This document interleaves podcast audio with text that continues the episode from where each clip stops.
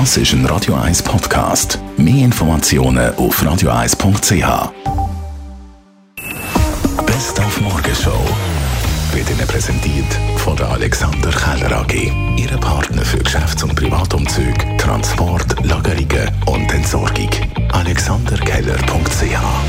heute Morgen hat Kartenlegerin Pia Steiner für uns wieder in die Zukunft geschaut und gesagt, was uns im 2022 in der Kulturbranche erwartet. Aber vor allem auch wissen, ob die Schweiz endlich mal bei der DSC geht. Ja, da würde ich gerne Besseres sagen. Ich denke, es wird von außen her entschieden, ob es überhaupt kann stattfinden kann. Das geht rechts hin und her. Und die Schweiz wird aber, wenn sie dann nachher teilnehmen kann und dass das Ganze stattfindet, lustigerweise denke ich sicher unter den ersten zehn sein. Also das sieht für die Schweiz besser aus als für den ganzen Contest. Ich habe zuerst sogar allgemein, auch zum Gehen, aber ich denke, dass es auch könnte natürlich die ganze Sache außerhalb der Öffentlichkeit stattfinden und nur im Fernsehen kann zuschauen. Dann feiert Marianne Faithful heute ihren 75. Geburtstag.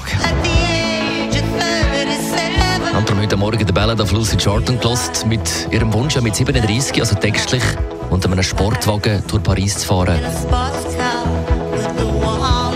Und einem warmen Wind im Haar. Und er festgestellt, dass es äh, nicht so original ist. Das kommt nämlich von Dr. Hook aus dem Jahr 1974.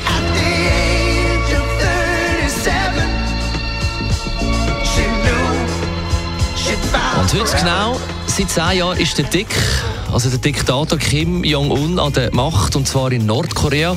Oder wie es richtig heißt, das ist jetzt kein Witz, Demokratische Volksrepublik Korea, weil Demokratie wird in dem Land ja groß geschrieben. In Nordkorea ist Machthaber Kim Jong-un wie erwartet ins Parlament gewählt worden.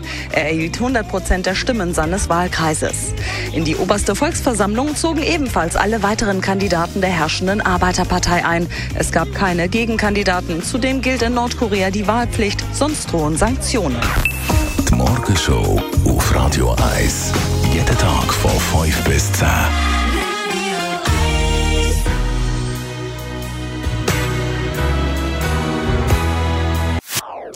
Das ist ein Radio 1 Podcast. Mehr Informationen auf radio1.ch.